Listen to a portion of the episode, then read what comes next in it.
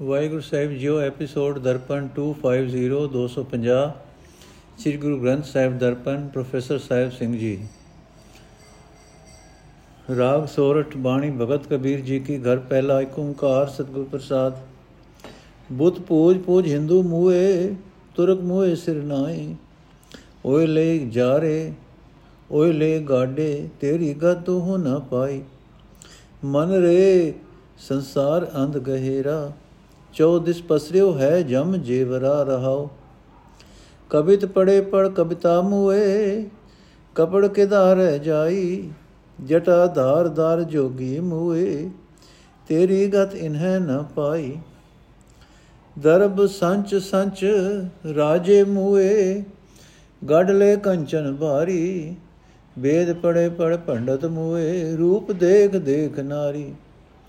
RAM ਨਾਮ ਬਿਨ ਸਭੈ ਬਿਗੂਤੇ, ਦੇਖੋ ਨਿਰਖ ਸਰੀਰਾ। ਹਰ ਕੇ ਨਾਮ ਬਿਨ ਕਿਨ ਗਤ ਪਾਈ, ਕਹਿ ਉਪਦੇਸ਼ ਕਬੀਰਾ। ਅਰਥ, ਹੈ ਮੇਰੇ ਮਨ, ਅਗਿਆਨਤਾ ਦੇ ਕਾਰਨ ਸਿਮਰਨ ਤੋਂ ਖੁੰਝ ਕੇ ਜਗਤ ਇੱਕ ਹਨੇਰਾ ਖਾਤਾ ਬਣਿਆ ਪਿਆ ਹੈ ਅਤੇ ਦੋਹੇ ਪਾਸੇ ਜਮਾ ਦੀ ਫਾਈ ਖਿਲਰੀ ਪਈ ਹੈ, ਖਿਲਰੀ ਪਈ ਹੈ। ਭਾਵ ਲੋਕ ਉਹ ਉਹ ਕੰਮ ਕਾ, ਹੀ ਕਰ ਰਹੇ ਹਨ, ਜਿਨ੍ਹਾਂ ਨਾਲ ਹੋਰ ਵਧਿਕ, ਹੋਰ ਵਧੇਕ ਅਗਿਆਨਤਾ ਵਿੱਚ ਫਸਦੇ ਜਾਣ ਰਹਾਓ। ਹਿੰਦੂ ਲੋਕ ਬੁੱਤਾਂ ਦੀ ਪੂਜਾ ਕਰ ਕਰਕੇ ਸੋ ਖੁਆਰ ਹੋ ਰਹੇ ਹਨ। ਮੁਸਲਮਾਨ ਰੱਬ ਨੂੰ ਮੱਕੇ ਵਿੱਚ ਹੀ ਸਮਝ ਕੇ ਉਧਰ ਸਜਦੇ ਕਰ ਰਹੇ ਹਨ। ਹਿੰਦੂਆਂ ਨੇ ਆਪਣੇ ਮੁਰਦੇ ਸਾੜ ਦਿੱਤੇ ਤੇ ਮੁਸਲਮਾਨਾਂ ਨੇ ਦਬ ਦਿੱਤੇ।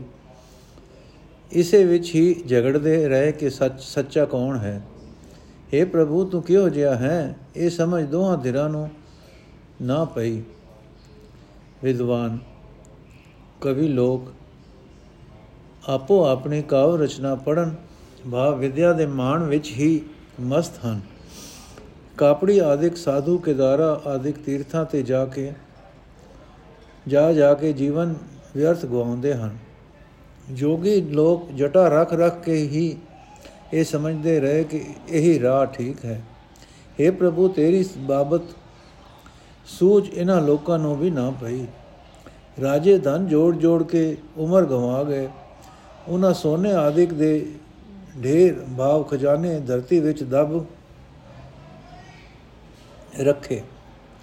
ਪੰਡਿਤ ਲੋਕ ਵੇਦ ਪਾਣੀ, ਵੇਦ ਪਾਠੀ ਹੋਣ ਦੇ ਅਹੰਕਾਰ ਵਿੱਚ ਖਪਦੇ ਰਹੇ ਤੇ ਇਸਤਰੀਆਂ ਸ਼ੀਸ਼ੇ ਵਿੱਚ ਆਪਣੇ ਰੂਪ ਰੱਖਣ ਵਿੱਚ ਹੀ ਜ਼ਿੰਦਗੀ ਅਜਾਈ ਬਿਤਾ ਰਹੀਆਂ ਹਨ।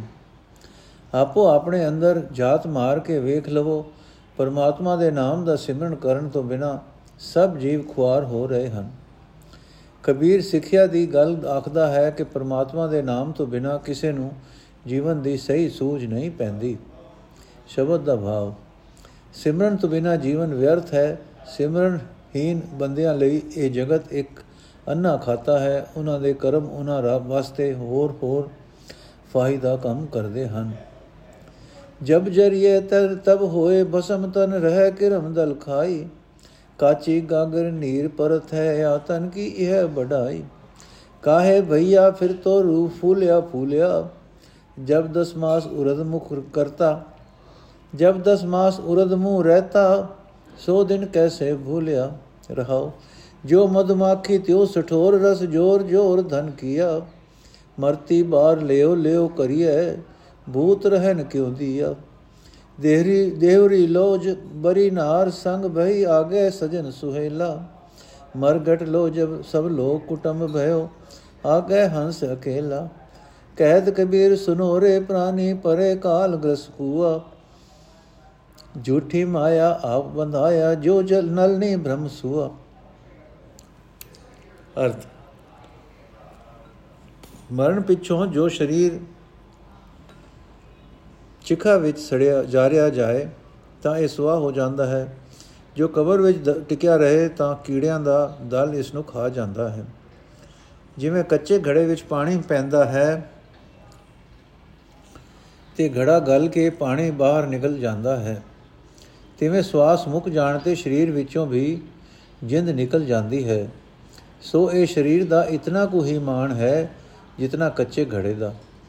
हे ਭਾਈ, ਤੂੰ ਕਿਸ ਗੱਲੇ ਸੰਹੰਕਾਰ ਵਿੱਚ ਆਫਰਿਆ ਫਿਰਦਾ ਹੈ?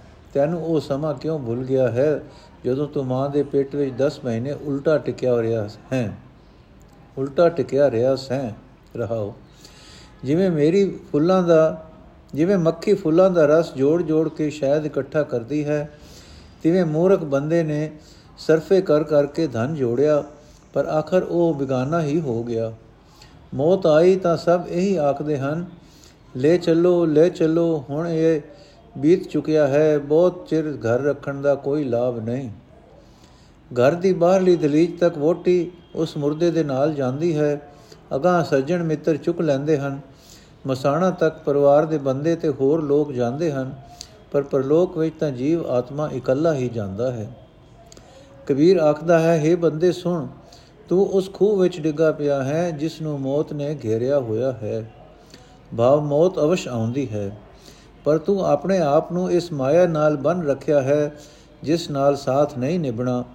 ਜਿਵੇਂ ਤੋਤਾ ਮੋੜ, ਜਿਵੇਂ ਤੋੜਾ ਮੋੜ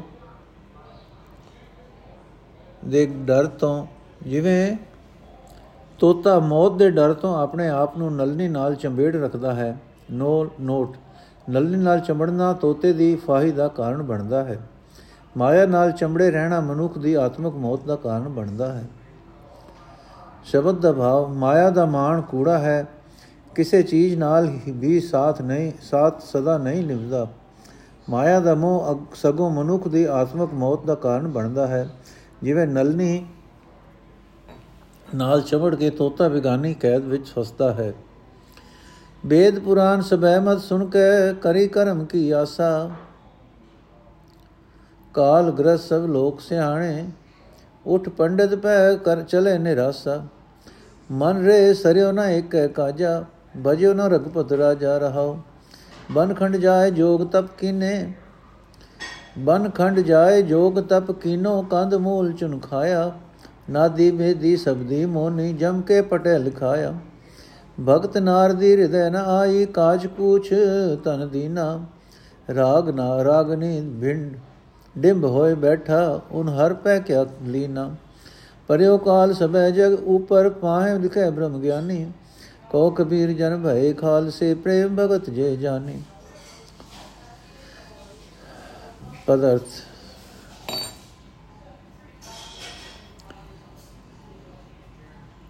ਅਰਥ, ਹੈ ਮਨ ਤੂੰ ਪ੍ਰਕਾਸ਼ ਰੂਪ ਪਰਮਾਤਮਾ ਦਾ ਭਜਨ ਨਹੀਂ ਕੀਤਾ, ਤੈਥੋਂ ਇਹ ਇੱਕ ਕੰਮ ਵੀ ਜੋ ਕਰਨ ਯੋਗ ਸੀ ਨਹੀਂ ਹੋ ਸਕਿਆ ਰਹਾ। ਜਿਨ੍ਹਾਂ ਸਿਆਣੇ ਬੱਚਿਆਂ, ਬੰਦਿਆਂ ਨੇ ਵੇਦ ਪੁਰਾਨ ਆਦਿਕਾਂ ਦੇ ਸਾਰੇ ਮਤ ਸੁਣ ਕੇ ਕਰਮ ਕਾਂਡ ਦੀ ਆਸ ਰੱਖੀ। ਇਹ ਆਸ ਰੱਖੀ ਕਿ ਕਰਮ ਕਾਂਡ ਨਾਲ ਜੀਵਨ ਸੌਰੇਗਾ, ਉਹ ਸਾਰੇ ਆਤਮਿਕ ਮੌਤ ਵਿੱਚ ਹੀ ਗਰਸੇ ਰਹੇ। ਪੰਡਿਤ ਲੋਕ ਵੀ ਆਸ ਪੂਰੀ ਹੋਣ ਤੋਂ ਬਿਨਾਂ ਹੀ ਉੱਠ ਕੇ ਚਲੇ ਗਏ, ਜਗਤ ਤਿਆਗ ਗਏ। ਕਈ ਲੋਕਾਂ ਨੇ ਜੰਗਲਾਂ ਵਿੱਚ ਜਾ ਕੇ ਜੋਗ ਸਾਦੇ, ਤਪ ਕੀਤੇ, ਗਾਜਰ, ਮੂਲੀ ਆਦਿਕ ਚੁਣ ਖਾ ਕੇ ਗੁਜ਼ਾਰਾ ਕੀਤਾ। ਜੋਗੀ ਕਰਮ ਕਾਂਡੀ ਅਲਕ ਆਖਣ ਵਾਲੇ ਜੋਗੀ ਮੋਨਧਾਰੀ ਇਹ ਸਾਰੇ ਜਮ ਦੇ ਲੇਖੇ ਵਿੱਚ ਹੀ ਲਿਖੇ ਗਏ। ਭਾਵ ਇਹਨਾਂ ਦੇ ਸਾਧਨ ਮੌਤ ਦੇ ਡਰ ਤੋਂ ਬਚਾ ਨਹੀਂ ਸਕਦੇ। ਜਿਸ ਮਨੁੱਖ ਨੇ ਸਰੀਰ ਉੱਤੇ ਤਾਂ ਧਾਰਮਿਕ ਚਿੰਨ ਚੱਕਰ ਆਦਿਕ ਲਾ ਲਏ ਹਨ, ਪਰ ਪ੍ਰੇਮਾ ਭਗਤੀ ਉਸ ਦੇ ਹਿਰਦੇ ਵਿੱਚ ਪੈਦਾ ਨਹੀਂ ਹੋਈ। ਜੋ ਰਾਗ ਰਾਗਨੀਆਂ ਦਾ ਗਾਉਂਦਾ ਹੈ, ਪਰ ਨਿਰਾ ਪਖੰਡ ਮੂਰਤੀ ਹੀ ਬਣ ਬੈਠਾ ਹੈ। ਅਜੇ ਮਨੁੱਖ ਨੂੰ ਪਰਮਾਤਮਾ ਪਾਸੋਂ ਕੁਝ ਨਹੀਂ ਮਿਲਦਾ। ਸਾਰੇ ਜਗਤ ਉੱਤੇ ਕਾਲ ਦਾ ਸਹਿਮ ਪਿਆ ਹੋਇਆ ਹੈ।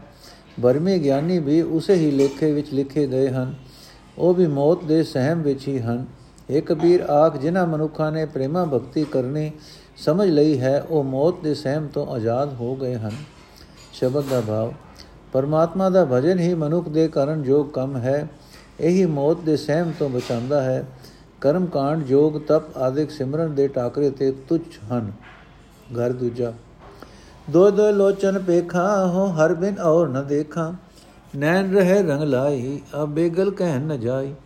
ਹਮਰਾ ਭਰਮ ਗਿਆ ਬੋ ਬਾਗਾ, ਜਬ ਰਾਮ ਨਾਮ ਚਿਤ ਲਾਗਾ।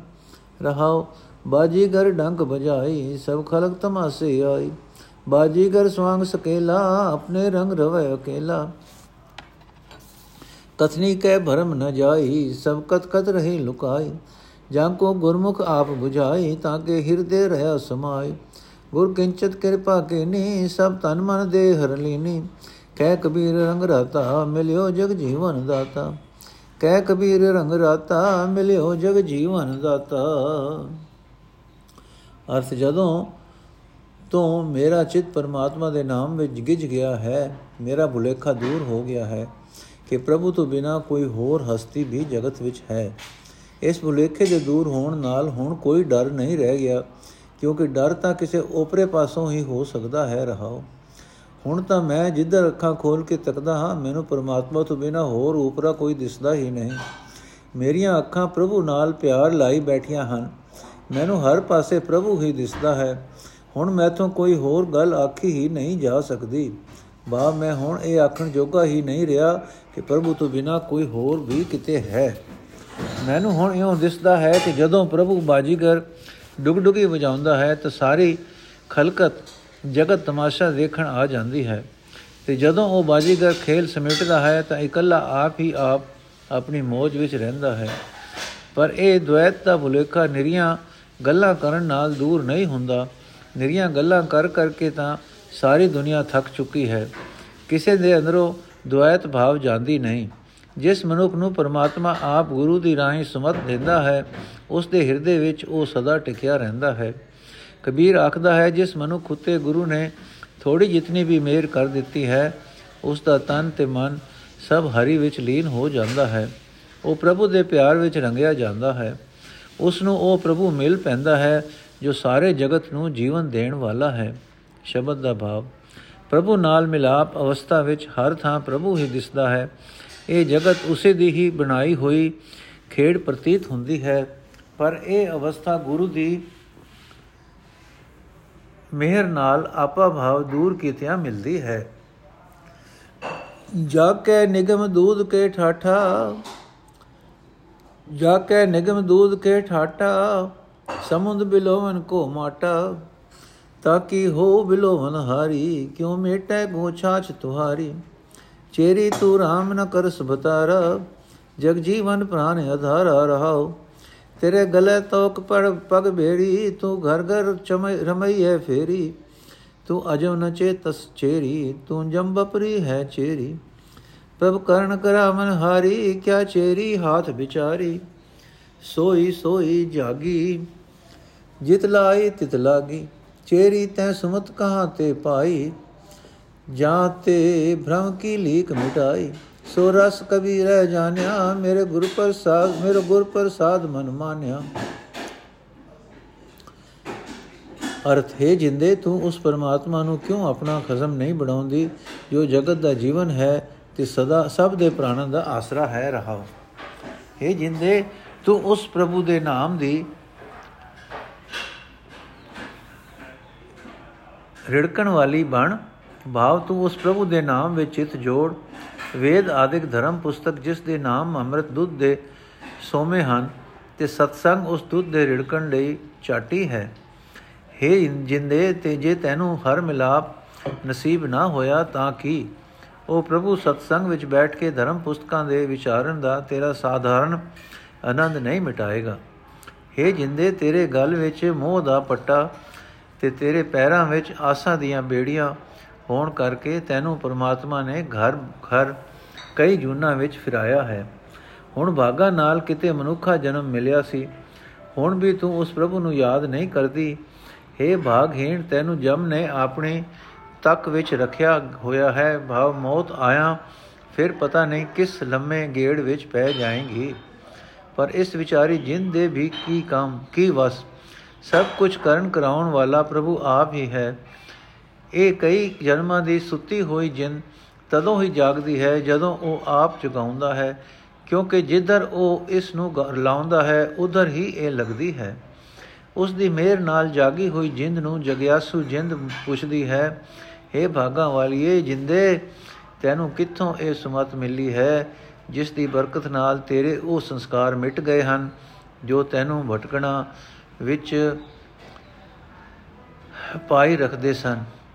ਅੱਗੋਂ ਜਾਗੀ ਹੋਈ ਜਿੰਦ ਉੱਤਰ ਦਿੰਦੀ ਹੈ हे ਕਬੀਰ, ਸਤਗੁਰ ਦੀ ਕਿਰਪਾ ਨਾਲ ਮੇਰੀ ਉਸ ਆਤਮਕ ਆਨੰਦ ਨਾਲ ਜਾਣ ਪਛਾਣ ਹੋ ਗਈ ਹੈ ਤੇ ਮੇਰਾ ਮਨ ਉਸ ਵਿੱਚ ਪਰਚ ਗਿਆ ਹੈ। ਸ਼ਬਦ ਦਾ ਭਾਵ, ਸਿਮਰਨ ਤੋਂ ਜੀਵ, ਸਿਮਰਨ ਤੋਂ ਬਿਨਾ ਜੀਵ ਮਾਇਆ ਦੇ ਮੋਹ ਦੇ ਬੰਧਨਾਂ ਵਿੱਚ ਜਕੜਿਆ ਰਹਿੰਦਾ ਹੈ। ਜਿਸ ਉੱਤੇ ਪ੍ਰਭੂ ਦੀ ਮਿਹਰ ਹੋਵੇ ਉਹ ਗੁਰੂ ਦੀ ਸ਼ਰਨ ਪੈ ਕੇ ਨਾਮ ਰਸ ਮਾਣਦਾ ਹੈ ਤੇ ਜਨਮ ਮਰਨ ਦੇ ਗੇੜ ਤੋਂ ਬਚ ਜਾਂਦਾ ਹੈ। ਜੇ ਜੇ ਬਾਜ ਨ ਜੀਆ ਕੋਈ ਜੋ ਮਿਲੇ ਤ ਘਾਲ ਅਗਾਈ। ਸਦ ਜੀਵਨ ਭਲੋ ਕਹਾਈ, ਮੂਏ ਬਿਨ ਜੀਵਨ ਨਾਹੀ। ਅਬ ਕਿਆ ਕਥਿਆ ਗਿਆਨ ਵਿਚਾਰਾ, ਨਿਜ ਨਿਰਖਤ ਗੁਰ ਗਤ ਵਿਵਹਾਰਾ। ਨਿਜ ਨਿਰਖਤ ਗਤ ਵਿਵਹਾਰਾ ਰਹਾਉ। ਗਸ ਕੁੰਕਮ ਚੰਦਨ ਕਾ ਗਾਰਿਆ, ਬਿਨ ਨੈਨੋ ਜਗਤ ਨਿਹਾਰਿਆ। ਪੂਤ ਪਿਤਾ ਇਕ ਜਾਇਆ, ਬਿਨ ਥਾਹਰ ਨਗਰ ਬਸਾਇਆ ਜਾਚਕ ਜਨ ਦਾਤਾ ਪਾਇਆ, ਸੋ ਦਿਆ ਨ ਜਾਈ ਖਾਇਆ। ਛੋੜਿਆ ਜਾਏ ਨ ਮੁਕਾ, ਔਰਨ ਪੇ ਜਾਣਾ ਚੁਕਾ। ਜੋ ਜੀਵਨ ਮਰਨਾ ਜਾਣੈ, ਸੋ ਪੰਜ ਸੈਲ ਸੁਖ ਮਾਨੈ ਕਬੀਰੈ ਸੋ ਧਨ ਪਾਇਆ, ਹਰ ਬੇਟ ਤੇ ਆਪ ਮਿਟਾਇਆ। ਅਰਥ। ਜਿਸ ਸਦਾ ਚਿਰ ਰਹਿਣ ਵਾਲੇ ਆਤਮਿਕ ਜੀਵਨ ਤੋਂ ਬਿਨਾ ਜੀਵਿਆ ਹੀ ਨਹੀਂ ਜਾ ਸਕਦਾ, ਤੇ ਜੋ ਉਹ ਜੀਵਨ ਮਿਲ ਜਾਏ ਤਾਂ ਘਾਲ ਸਫਲ ਹੋ ਜਾਂਦੀ ਹੈ। ਜੋ ਜੀਵਨ ਸਦਾ ਕਾਇਮ ਰਹਿਣ ਵਾਲਾ ਹੈ, ਤੇ ਜਿਸ ਨੂੰ ਲੋਕ ਸੋਹਣਾ ਜੀਵਨ ਆਖਦੇ ਹਨ, ਉਹ ਜੀਵਨ ਆਪਾ ਭਾਵ ਤਿਆਗਣ ਤੋਂ ਬਿਨਾ ਨਹੀਂ ਮਿਲ ਸਕਦਾ। ਜਦੋਂ ਉਹ ਸਦ ਜੀਵਨ ਦੀ ਸਮਝ ਪੈ ਜਾਂਦੀ ਹੈ, ਤਦੋਂ ਉਸ ਦੇ ਬਿਆਨ ਕਰਨ ਦੀ ਲੋੜ ਨਹੀਂ ਰਹਿੰਦੀ। ਉਹ ਉੰਜ ਉਸ ਦਾ ਸਿੱਟਾ ਇਹ ਨਿਕਲਦਾ ਹੈ ਕਿ ਆਪਣੇ ਵੇਂਦਿਆਂ ਹੀ ਜਗਤ ਦੀ ਸਦਾ ਬਦਲਦੇ ਰਹਿਣ ਦੀ ਚਾਲ ਵੇਖ ਲਈਦੀ ਹੈ। ਭਾਵ ਇਹ ਵੇਖ ਲਈਦਾ ਹੈ ਕਿ ਜਗਤ ਸਦਾ ਬਦਲ ਰਿਹਾ ਹੈ। ਪਰ ਆਪਾ ਮਿਟਾਇਆ ਮਿਲਿਆ, ਆਪਾ ਮਿਟਾਇਆ ਮਿਲਿਆ ਜੀਵਨ ਅਟਲ ਰਹਿੰਦਾ ਹੈ ਰਹਾਉ। ਜਿਸ ਪੁੱਤਰ ਜੀਵਾਤਮਾ ਨੇ ਘਾਲ ਕਮਾਈ ਕਰਕੇ ਆਪਣੀ ਜਿੰਦ ਨੂੰ ਪ੍ਰਭੂ ਵਿੱਚ ਮਿਲਾ ਦਿੱਤਾ ਹੈ। ਉਸ ਨੇ ਆਪਣੀਆਂ ਅੱਖਾਂ ਨੂੰ ਜਗਤ ਤਮਾਸ਼ੇ ਵੱਲੋਂ ਹਟਾ ਕੇ ਜਗਤ ਦੀ ਅਸਲੀਅਤ ਨੂੰ ਵੇਖ ਲਿਆ ਹੈ। ਉਸ ਨੇ ਆਪਣੇ ਅੰਦਰ ਆਪਣੇ ਪਿਤਾ ਪ੍ਰਭੂ ਨੂੰ ਪ੍ਰਗਟ ਕਰ ਲਿਆ ਹੈ। ਪਹਿਲਾਂ ਉਹ ਸਦਾ ਬਾਹਰ ਭਟਕਦਾ ਸੀ। ਹੁਣ ਉਸ ਨੇ ਆਪਣੇ ਅੰਦਰ ਮਾਨੋ ਸਹਿਜ ਸ਼ਹਿਰ ਵਸਾ ਲਿਆ ਹੈ। ਬਾ ਉਸ ਦੇ ਅੰਦਰ ਉਹ ਸੁੰਦਰ ਗੁਣ ਪੈਦਾ ਹੋ ਗਏ ਹਨ ਕਿ ਹੁਣ ਉਹ ਬਾਹਰ ਨਹੀਂ ਭਟਕਦਾ। ਜੋ ਮਨੁੱਖ ਮੰਗਤਾ ਬਣ ਕੇ ਪ੍ਰਭੂ ਦੇ ਦਰ ਤੋਂ ਮੰਗਦਾ ਹੈ, ਉਸ ਨੂੰ ਦਾਤਾ ਪ੍ਰਭੂ ਆਪ ਮਿਲ ਪੈਂਦਾ ਹੈ। ਉਸ ਨੂੰ ਉਹ ਇਤਨੀ ਆਤਮਿਕ ਜੀਵਨ ਦੀ ਦਾਤ ਬਖਸ਼ਦਾ ਹੈ, ਜੋ ਖਰਚਿਆਂ ਖਤਮ ਨਹੀਂ ਹੁੰਦੀ। ਉਹ ਦਾ, ਉਸ ਦਾਤ ਨੂੰ ਨਾ ਛੱਡਣ ਨੂੰ ਜੀ ਕਰਦਾ ਹੈ, ਨਾ ਉਹ ਮੁਕਦੀ ਹੈ। ਤੇ ਉਸ ਦੀ ਬਰਕਤ ਨਾਲ ਹੋਰਨਾਂ ਦੇ ਦਰ ਤੇ ਦਰ ਤੇ ਭਟਕਣਾ ਮੁੱਕ ਜਾਂਦੀ ਹੈ। ਜੋ ਮਨੁੱਖ ਇਸ ਆਤਮਕ ਅਟਲ ਜੀਵਨ ਦੀ ਖਾਤਰ ਆਪਾ ਭਾਵ ਮਿਟਾਉਣ ਦੀ ਜਾਂਚ ਸਿੱਖ ਲੈਂਦਾ ਹੈ, ਉਹ ਸੰਤਾਂ ਵਾਲੇ ਅਟਲ ਆਤਮਕ ਸੁਖ ਨੂੰ ਮਾਣਦਾ ਹੈ। ਮੈਂ ਕਬੀਰ ਨੇ ਵੀ ਉਹ ਆਤਮਕ ਜੀਵਨ ਰੂਪ ਧਨ ਪ੍ਰਾਪਤ ਕਰ ਲਿਆ ਹੈ ਤੇ ਪ੍ਰਭੂ ਦੇ ਚਰਨਾਂ ਵਿੱਚ ਜੁੜ ਕੇ ਆਪਾ ਭਾਵ ਮਿਟਾ ਲਿਆ ਹੈ, ਸ਼ਬਦ ਦਾ ਭਾਵ। ਉੱਚਾ ਆਤਮਿਕ ਜੀਵਨ ਆਪਾ ਭਾਵ ਮਿਟਾਇਆ ਹੀ ਮਿਲਦਾ ਹੈ, ਜਿਸ ਮਨੁੱਖ ਨੇ ਆਪਾ ਭਾਵ ਮਿਟਾ ਲਿਆ ਹੈ, ਉਸ ਦਾ ਮਨ ਜਗਤ ਦੇ ਰੰਗ ਤਮਾਸ਼ਿਆਂ ਵਿੱਚ ਨਹੀਂ ਫਸਦਾ। ਕਿਆ ਪੜੀਏ ਕਿਆ ਗੁਨੀਏ, ਕਿਆ ਵੇਦ ਪੁਰਾਣਾ ਸੁਨੀਏ। ਪੜੇ ਸੁਨੇ ਕਿਆ ਹੋਈ, ਜੋ ਸਹਿਜ ਨ ਮਿਲਿਓ ਸੋਈ। ਹਰ ਕਾ ਨਾਮ ਨ ਜਪਸ ਗਵਾਰਾ, ਕਿਆ ਸੋਚੇ ਬਾਰੰਬਾਰ ਰਹਾਓ ਅੰਧਿਆਰੇ ਦੀਪਕ ਚਈਐ, ਇੱਕ ਬਸਤਾ ਗੋਚਰ ਲਈਐ। ਬਸਤ ਗੋਚਰ ਪਾਈ ਗੜ ਦੀਪਕ ਰਹਾ ਸਮਾਈ। ਕਹਿ ਕਬੀਰ, ਅਬ ਜਾਣਿਆ, ਜਬ ਜਾਣਿਆ ਤੋ ਮਨ ਮਾਨਿਆ ਕਹਿ ਕਬੀਰ, ਅਬ ਜਾਣਿਆ, ਜਬ ਜਾਣਿਆ ਤੋ ਮਨ ਮਾਨਿਆ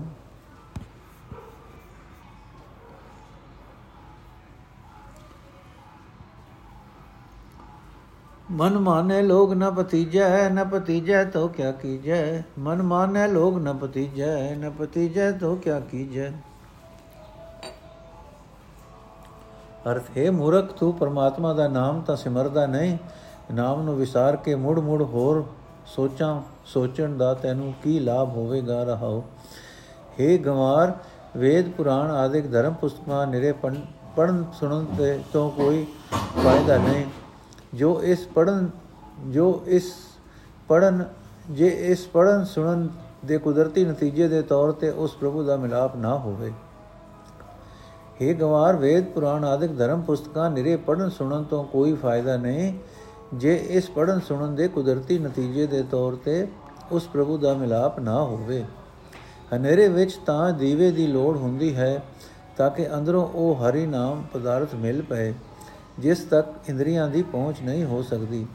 ਇਸ ਤਰ੍ਹਾਂ ਧਾਰਮਿਕ ਪੁਸਤਕਾਂ ਪੜਨ ਨਾਲ ਉਹ ਗਿਆਨ ਦਾ ਦੀਵਾ ਮਨ ਵਿੱਚ ਜਾਗਣਾ ਚਾਹੀਦਾ ਹੈ, ਜਿਸ ਨਾਲ ਅੰਦਰ ਵਸਦਾ ਰੱਬ ਲੱਭ ਪਏ। ਜਿਸ ਮਨੁੱਖ ਨੂੰ ਉਹ ਪਹੁੰਚ ਹਰੀ ਨਾਮ ਪਦਾਰਥ ਮਿਲ ਪੈਂਦਾ ਹੈ ਉਸ ਦੇ ਅੰਦਰ ਉਹ ਦੀਵਾ ਫਿਰ ਸਦਾ ਟਿਕਿਆ ਰਹਿੰਦਾ ਹੈ। ਕਬੀਰ ਆਖਦਾ ਹੈ, ਉਹ ਅਪਹੁੰਚ ਹਰੀ ਨਾਮ ਪਦਾਰਥ ਨਾਲ ਮੇਰੀ ਵੀ ਜਾਣ ਪਛਾਣ ਹੋ ਗਈ ਹੈ।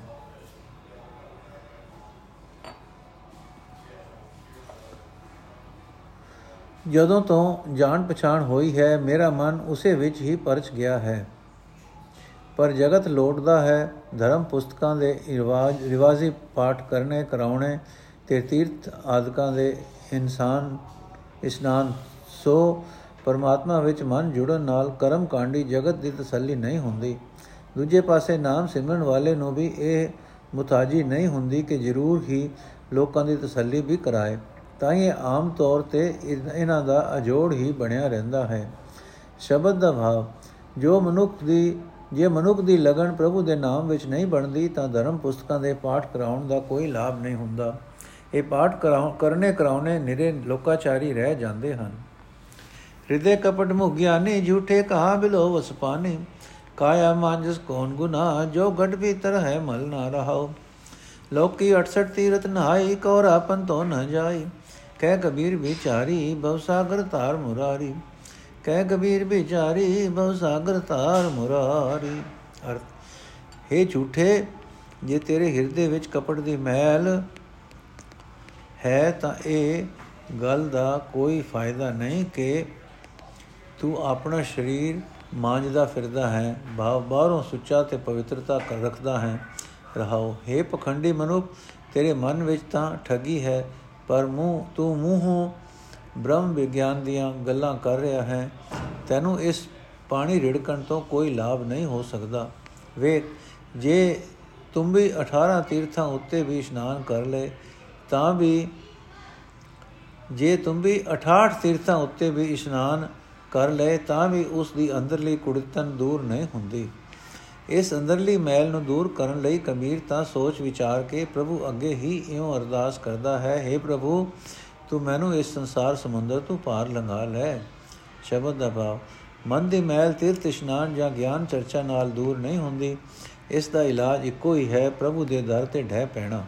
ਸੋਰਠ ਇੱਕ ਓੰਕਾਰ ਸਤਿਗੁਰ ਪ੍ਰਸਾਦ ਬੋ ਪਰ ਪੰਚ ਕਰ ਪਰਧਨ ਲਿਆਵੇ ਸੁਧਾਰਾ ਪੈ ਆਨ ਲੁਟਾਵੇ। ਮਨ ਮੇਰੇ, ਭੂਲੇ ਕਪਟ ਨਾ ਕੀਜੈ, ਅੰਤ ਨੇ ਬੇੜਾ ਤੇਰੇ ਜੀ ਪੈ ਲੀਜੈ ਰਹਾਓ ਛਿਨ ਛਿਨ ਤਨ ਛੀਜੈ, ਜਰਾ ਜਨਾਵੇ, ਤਬ ਤੇਰੀ ਓਕ ਕੋਈ ਪਾਣਿਓ ਨਾ ਪਾਵੇ। ਕਹਿਤ ਕਬੀਰ ਕੋਈ ਨਹੀਂ ਤੇਰਾ, ਹਿਰਦੇ RAM ਕੀ ਨਾ ਜਪੈ ਸਵੇਰਾ। ਅਰਥ ਹੈ, ਮੇਰੇ ਭੁੱਲੇ ਹੋਏ ਮਨ ਚੋਜੀ ਰੋਜ਼ੀ ਆਦਿਕ ਦੀ ਖਾਤਰ ਕਿਸੇ ਨਾਲ ਧੋਖਾ ਫਰੇਮ ਨਾ ਕਰਿਆ ਕਰ। ਆਖਰ ਨੂੰ ਇਹਨਾਂ ਮੰਦ ਕਰਮਾਂ ਦਾ ਲੇਖਾ ਤੇਰੀ ਆਪਣੀ ਜਿੰਦ ਤੋਂ ਹੀ ਲਿਆ ਜਾਣਾ ਹੈ ਰਹਾਓ। ਕਈ ਤਰ੍ਹਾਂ ਦੀਆਂ ਠਗੀਆਂ ਕਰਕੇ ਤੂੰ ਪਰਾਇਆ ਮਾਲ ਲਿਆਉਂਦਾ ਹੈ ਤੇ ਲਿਆ ਕੇ ਆਪਣੇ ਪੁੱਤਰ ਦੇ ਤੇ ਵੋਟੀ ਦੇ ਹਵਾਲੇ ਕਰ ਦਿੰਦਾ ਹੈ। ਵੇਖ, ਇਹਨਾਂ ਠਗੀਆਂ ਵਿੱਚ ਹੀ ਸਹਜੇ ਸਹਜੇ ਤੇਰਾ ਆਪਣਾ ਸਰੀਰ ਕਮਜ਼ੋਰ ਹੁੰਦਾ ਜਾ ਰਿਹਾ ਹੈ। ਬੁਢੇਪੇ ਦੀਆਂ ਨਿਸ਼ਾਨੀਆਂ ਆ ਰਹੀਆਂ ਹਨ। ਜਦੋਂ ਤੂੰ ਬੁੱਢਾ ਹੋ ਗਿਆ ਤੇ ਹਿਲਣ ਜੋਗਾ ਨਾ ਰਿਹਾ, ਤਦੋਂ ਇਹਨਾਂ ਵਿੱਚੋਂ ਜਿਨ੍ਹਾਂ ਦੀ ਖਾਤਰ ਠੱਗੀ ਕਰਦਾ ਹੈ, ਕਿਸੇ ਨੇ ਤੇਰੇ ਬੁੱਕ ਵਿੱਚ ਪਾਣੀ ਵੀ ਨਹੀਂ ਪਾਣਾ। ਤੈਨੂੰ ਕਬੀਰ ਆਖਦਾ ਹੈ हे ਜਿੰਦੇ, ਕਿਸੇ ਨੇ ਵੀ ਤੇਰਾ ਸਾਥੀ ਨਹੀਂ ਬਣਨਾ। ਇੱਕ ਪ੍ਰਭੂ ਹੀ ਅਸਲ ਸਾਥੀ ਹੈ। ਤੂੰ ਵੇਲੇ ਸਿਰ ਹੁਣੇ-ਹੁਣੇ ਉਸ ਪ੍ਰਭੂ ਨੂੰ ਕਿਉਂ ਆਪਣੇ ਹਿਰਦੇ ਵਿੱਚ ਨਹੀਂ ਸਿਮਰਦੀ? ਸ਼ਬਦ ਦਾ ਭਾਵ।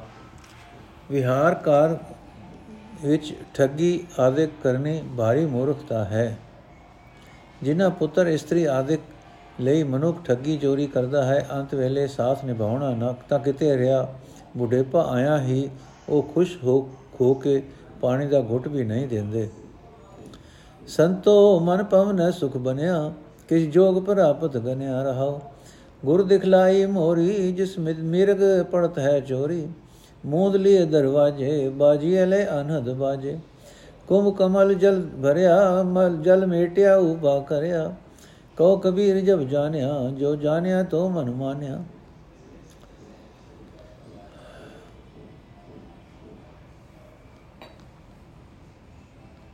ਅਰਥ ਇਹ ਸੰਤ ਜਨੋ, ਮੇਰੇ ਪੌਣ ਵਰਗੇ ਚੰਚਲ ਮਨ ਨੂੰ ਹੁਣ ਸੁਖ ਮਿਲ ਗਿਆ ਹੈ। ਹੁਣ ਇਹ ਮਨ ਪ੍ਰਭੂ ਦਾ ਮਿਲਾਪ ਹਾਸਲ ਕਰਨ ਜੋਗਾ ਥੋੜਾ ਬਹੁਤ ਸਮਝਿਆ ਜਾ ਸਕਦਾ ਹੈ ਰਹਾਓ, ਕਿਉਂਕਿ ਸਤਿਗੁਰ ਨੇ ਮੈਨੂੰ ਮੇਰੀ ਉਹ ਕਮਜ਼ੋਰੀ ਵਿਖਾ ਦਿੱਤੀ ਹੈ, ਜਿਸ ਕਰਕੇ ਕਾਮਾਦਿਕ ਪ੍ਰਭੂ ਪਸ਼ੂ ਅਡੋਲ ਹੀ ਮੈਨੂੰ ਆਦ ਬਾਉਂਦੇ ਸਨ। ਸੋ ਮੈਂ ਗੁਰੂ ਦੀ ਮਿਹਰ ਨਾਲ ਸਰੀਰ ਦੇ ਦਰਵਾਜ਼ੇ, ਗਿਆਨ, ਇੰਦਰੇ, ਪਰ ਨਿੰਦਾ, ਪਰ ਤਨ, ਪਰ ਧਨ ਆਦਿਕ ਵੱਲੋਂ ਬੰਦ ਕਰ ਲਏ ਹਨ ਤੇ ਮੇਰੇ ਅੰਦਰ ਪ੍ਰਭੂ ਦੀ ਸਿਫਤ ਸਲਾਹ ਦੇ ਵਾਜੇ ਇੱਕ ਰਸ ਵਜਣ ਲੱਗ ਪਏ ਹਨ।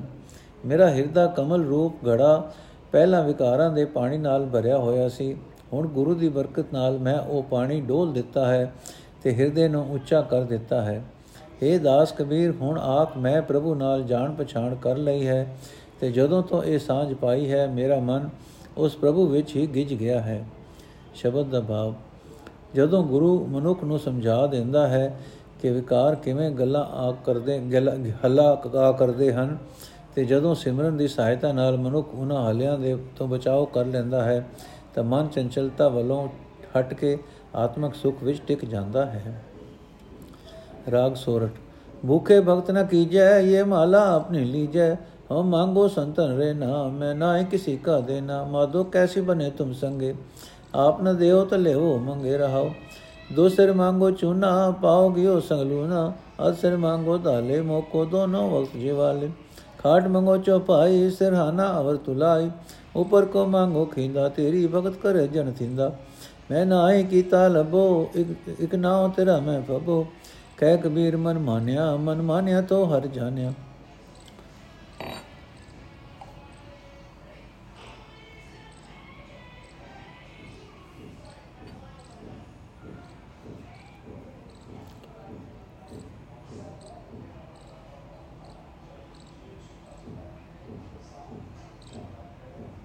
ਅਰਥ ਹੈ ਪ੍ਰਭੂ, ਤੈਥੋਂ ਸ਼ਰਮ ਕੀਤਿਆਂ ਨਹੀਂ ਨਿਭ ਸਕਣੇ। ਸੋ ਜੇ ਤੂੰ ਆਪ ਨਾ ਦੇਵੇਂਗਾ, ਤਾਂ ਮੈਂ ਹੀ ਮੰਗ ਕੇ ਲੈ ਲਵਾਂਗਾ ਰਹੋ ਜੇ ਮਨੁੱਖ ਦੀ ਰੋਟੀ ਵੱਲੋਂ ਹੀ ਤ੍ਰਿਸ਼ਨਾ ਨਹੀਂ ਮੁੱਕੀ ਤਾਂ ਉਹ ਪ੍ਰਭੂ ਦੀ ਭਗਤੀ ਨਹੀਂ ਕਰ ਸਕਦਾ। ਫਿਰ ਉਹ ਭਗਤੀ ਵਿਖਾਵੇ ਦੀ ਹੀ ਰਹਿ ਜਾਂਦੀ ਹੈ। ਪ੍ਰਭੂ, ਇੱਕ ਤਾਂ ਮੈਨੂੰ ਰੋਟੀ ਵੱਲੋਂ ਬੇਫਿਕਰ ਕਰ। ਦੂਜੇ, ਮੈਂ ਸੰਤਾ ਦੀ ਚਰਨ ਧੂੜ ਮੰਗਦਾ ਹਾਂ, ਤਾਂ ਕਿ ਮੈਂ ਕਿਸੇ ਦਾ ਮੁਤਾਜ ਨਾ ਹੋਵਾਂ। ਮੈਨੂੰ ਦੋ ਸਿਰ ਆਟੇ ਦੀ ਲੋੜ ਹੈ, ਇੱਕ ਪਾਉ ਘਿਓ ਤੇ ਕੁਝ ਲੂਣ ਚਾਹੀਦਾ ਹੈ। ਮੈਂ ਤੇਥੋਂ ਅੱਧ ਸਿਰ ਦਾਲ ਮੰਗਦਾ ਹਾਂ। ਇਹ ਚੀਜ਼ਾਂ ਮੇਰੇ ਦੋਹਾਂ ਵੇਲਿਆਂ ਦੀ ਗੁਜਰਾਨ ਲਈ ਕਾਫੀ ਹਨ। ਸਾਬਤ ਮੰਜੀ ਮੰਗਦਾ ਹਾਂ, ਸਿਰਹਾਣਾ ਤੇ ਤੁਲਾਈ ਵੀ। ਉੱਪਰ ਲੈਣ ਲਈ ਰਜਾਈ ਦੀ ਲੋੜ ਹੈ, ਬਸ। ਫਿਰ ਤੇਰਾ ਭਗਤ ਸਰੀਰਕ ਲੋੜਾਂ ਵੱਲੋਂ ਬੇਫਿਕਰ ਹੋ ਕੇ ਤੇਰੇ ਪ੍ਰੇਮ ਵਿੱਚ ਭਿੱਜ ਕੇ ਤੇਰੀ ਭਗਤੀ ਕਰੇਗਾ। ਕਬੀਰ ਆਖਦਾ, ਹੈ ਪ੍ਰਭੂ, ਮੈਂ ਮੰਗਣ ਵਿੱਚ ਕੋਈ ਲਾਲਚ ਨਹੀਂ ਕੀਤਾ ਕਿਉਂਕਿ ਉਹ ਚੀਜ਼ਾਂ ਤਾਂ ਸਰੀਰਕ ਨਿਰਵਾਹ ਮਾਤਰ ਹਨ। ਅਸਲ ਵਿੱਚ ਤਾਂ ਮੈਨੂੰ ਤੇਰਾ ਨਾਮ ਹੀ ਪਿਆਰਾ ਹੈ। ਮੇਰਾ ਮਨ ਤੇਰੇ ਨਾਮ ਵਿੱਚ ਪਰਚਿਆ ਹੋਇਆ ਹੈ ਤੇ ਜਦੋਂ ਦਾ ਪਰਚਿਆ ਹੈ, ਤਦੋਂ ਤੋਂ ਤੇਰੇ ਨਾਲ ਮੇਰੀ ਡੂੰਗੀ ਜਾਣ ਪਛਾਣ ਹੋ ਗਈ ਹੈ, ਸ਼ਬਦ ਦਾ ਭਾਵ। ਜਦ ਤੱਕ ਮਨੁੱਖ ਦਾ ਮਨ ਤ੍ਰਿਸ਼ਨਾ ਦੇ ਅਧੀਨ ਹੈ, ਪਰਮਾਤਮਾ ਦੀ ਭਗਤੀ ਨਹੀਂ ਕੀਤੀ ਜਾ ਸਕਦੀ। ਤ੍ਰਿਸ਼ਨਾ ਤੇ ਭਗਤੀ ਦਾ ਕਦੇ ਜੋੜ ਨਹੀਂ ਹੋ ਸਕਦਾ। ਰਾਗ ਸੋਠ ਬਾਣੀ ਭਗਤ ਨਾਮ ਦੇ ਜੀ ਕੀ ਘਰ ਦੂਜਾ। ਏਕ ਓੰਕਾਰ ਸਤਿਗੁਰ ਪ੍ਰਸਾਦ। ਜਬ ਦੇਖਾ ਤਬ ਜਾ ਗਾਵਾਂ। ਜੋ ਤੋ ਮਨ ਧੀਰਜ ਪਾਵਾਂ। ਨਾਦ ਸਮਾਈ ਲੈ ਲੈ ਰੇ ਸਤਗੁਰ ਭੇਟ ਲਿਓ, ਭੇਟ ਲੈ ਦੇਵਾ। ਰਹਾਓ। ਜੈ ਝਿਲਮਿਲ ਕਾਰ ਦੇ ਸੰਤਾ, ਤੈ ਅਨੰਦ ਸ਼ਬਦ ਭਜੰਤਾ। ਜੋਤੀ ਜੋਤ ਸਮਾਨੀ, ਮੈਂ ਗੁਰ ਪ੍ਰਸਾਦੀ ਜਾਣੀ ਰਤਨ ਕਮਲ ਕੋਟਰੀ, ਚਮਕਾਰ ਵੀ ਜੁਲਤਹੀ ਨੇਰੇ ਨਾਹੀ ਦੂਰ, ਨਿਜ ਆਤਮੇ ਰਹਾ ਭਰਪੂਰ।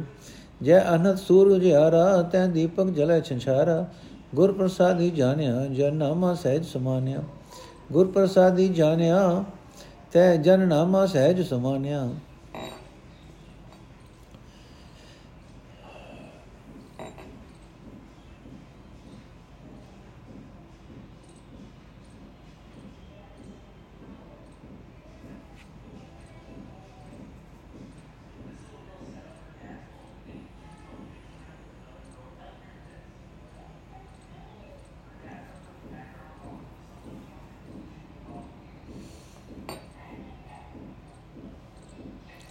ਅਰਥ ਹੈ, ਭਾਈ, ਮੈਨੂੰ ਪ੍ਰਭੂ ਦੇਵ ਨੇ ਸਤਿਗੁਰੂ ਮਿਲਾ ਦਿੱਤਾ ਹੈ।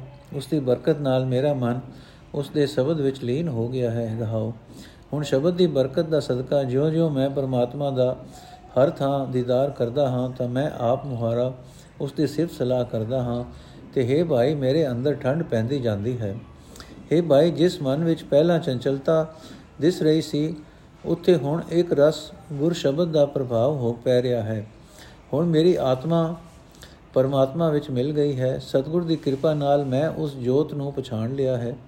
ਮੇਰੇ ਹਿਰਦੇ ਕਮਲ ਦੀ ਕੋਠੜੀ ਵਿੱਚ ਰਤਨ ਸਨ, ਪਰ ਲੁਕੇ ਹੋਏ ਸਨ। ਹੁਣ ਉੱਥੇ ਗੁਰੂ ਦੀ ਸਿਰਫ ਚਰਚਾ ਔਰ ਉੱਥੇ ਗੁਰੂ ਗੁਰੂ ਦੀ ਮਿਹਰ ਸਦਕਾ ਮਾਨੋ ਬਿਜਲੀ ਦੀ ਲਿਸ਼ਕ ਵਰਗਾ ਚਾਨਣ ਹੈ ਤੇ ਉਹ ਰਤਨ ਵਿੱਚ ਦਿਸ ਪਏ ਹਨ। ਹੁਣ ਪ੍ਰਭੂ ਕਿਸੇ, ਕਿਤੇ ਦੂਰ ਨਹੀਂ ਜਾਪਦਾ, ਨੇੜੇ ਦਿਸਦਾ ਹੈ। ਮੈਨੂੰ ਆਪਣੇ ਅੰਦਰ ਹੀ ਭਰਪੂਰ ਦਿਸਦਾ ਹੈ, ਜਿਸ ਮਨ ਵਿੱਚ ਹੁਣ ਇੱਕ ਰਸ ਸੂਰਜ ਦੇ ਚਾਨਣ ਵਰਗਾ ਚਾਨਣ ਹੈ, ਇੱਥੇ ਪਹਿਲਾ ਮਾਨੋ ਮੱਧਮ ਜਿਹਾ ਦੀਵਾ ਬਲ ਰਿਹਾ ਸੀ, ਹੁਣ ਗੁਰੂ ਦੀ ਕਿਰਪਾ ਨਾਲ ਮੇਰੀ ਉਸ ਪ੍ਰਭੂ ਨਾਲ ਜਾਣ ਪਛਾਣ ਹੋ ਗਈ ਹੈ ਤੇ ਮੈਂ ਦਾਸ ਨਾਮਦੇਵ ਅਡੋਲ ਅਵਸਥਾ ਵਿੱਚ ਟਿਕ ਗਿਆ ਹਾਂ। ਨੋਟ ਭਗਤ ਬਾਣੀ ਦੇ ਵਿਰੋਧੀ ਸੱਜਣ ਇਸ ਸ਼ਬਦ ਦੇ ਲਫ਼ਜ਼ ਅਨਹਦ ਸ਼ਬਦ ਦਾ ਹਵਾਲਾ ਦੇ ਕੇ ਆਖਦੇ ਹਨ ਕਿ ਭਗਤ ਨਾਮਦੇਵ ਜੀ ਯੋਗਾ ਅਭਿਆਸ ਅੰਦਰ ਵੀ ਵਿਚਰਦੇ ਸਨ, ਕਿਉਂਕਿ ਆਪ ਜੀ ਦੀ ਰਚਨਾ ਵਿੱਚ ਯੋਗ ਅਭਿਆਸ ਦੀ ਝਲਕ ਪੈਂਦੀ ਹੈ। ਪਰ ਸਿਰਫ ਲਫ਼ਜ਼ ਅਨਹਦ ਸ਼ਬਦ ਤੇ ਤੋਂ ਇਹ ਗੱਲ ਸਾਬਤ ਨਹੀਂ ਹੋ ਜਾਂਦੀ। ਗੁਰੂ ਨਾਨਕ ਦੇਵ ਜੀ ਦਾ ਆਰਤੀ ਵਾਲਾ ਸ਼ਬਦ ਪੜ ਕੇ ਵੇਖੋ ਅਨਤਾ ਸ਼ਬਦ ਵਾਜਤ ਬੇਰੀ ਵੀ ਕੀ ਸਤਗੁਰ ਜੀ ਨੂੰ ਯੋਗ ਅਭਿਆਸੀ ਆਖ ਦਿਓ, ਦਿਓਗੇ? ਭਗਤ ਜੀ ਨੇ ਤਿੰਨ ਵਾਰੀ ਸਾਫ਼ ਲਫ਼ਜ਼ਾਂ ਵਿੱਚ ਆਖਿਆ ਹੈ ਕਿ ਮੈਂ ਇਹ ਲੀਨਤਾ ਸਤਗੁਰ ਦੀ ਮਿਹਰ ਨਾਲ ਹਾਸਲ ਕੀਤੀ ਹੈ। ਰਹਾਓ ਰਹਾਓ ਵਿੱਚ ਹੀ ਆਖਦੇ ਹਨ ਕਿ ਮੈਨੂੰ ਪ੍ਰਭੂ ਨੇ ਗੁਰੂ ਮਿਲਾਇਆ ਹੈ। ਫਿਰ ਦੋ ਵਾਰੀ ਫੋਰ ਆਖਦੇ ਹਨ, ਜੋਤੀ ਜੋਤ ਸਮਾਨੀ, ਮੈਂ ਗੁਰ ਪ੍ਰਸਾਦੀ ਜਾਣਿਆ, ਜਾਣੇ ਅਤੇ ਗੁਰ ਪ੍ਰਸਾਦੀ ਜਾਣਿਆ, ਜਨ ਨਾਮਾ ਸਹਿਜ ਸਮਾਨਿਆ। ਇਹ ਸਚਾਈ ਲੁਕਾਈ ਨਹੀਂ ਜਾ ਸਕਦੀ। ਵਾਹਿਗੁਰੂ ਜੀ ਕਾ ਖਾਲਸਾ, ਵਾਹਿਗੁਰੂ ਜੀ ਕੀ ਫਤਿਹ।